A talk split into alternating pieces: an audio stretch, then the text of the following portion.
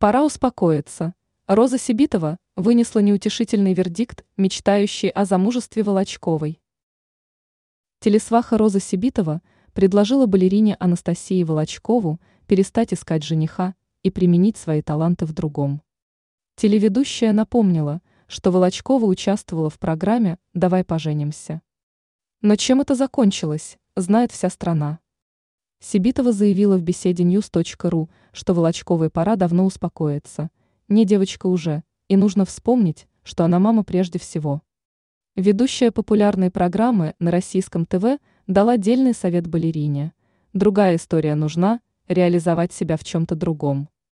Ранее Волочкова ошарашила неожиданным заявлением. Балерина откровенничала о скорой свадьбе в 2024 году.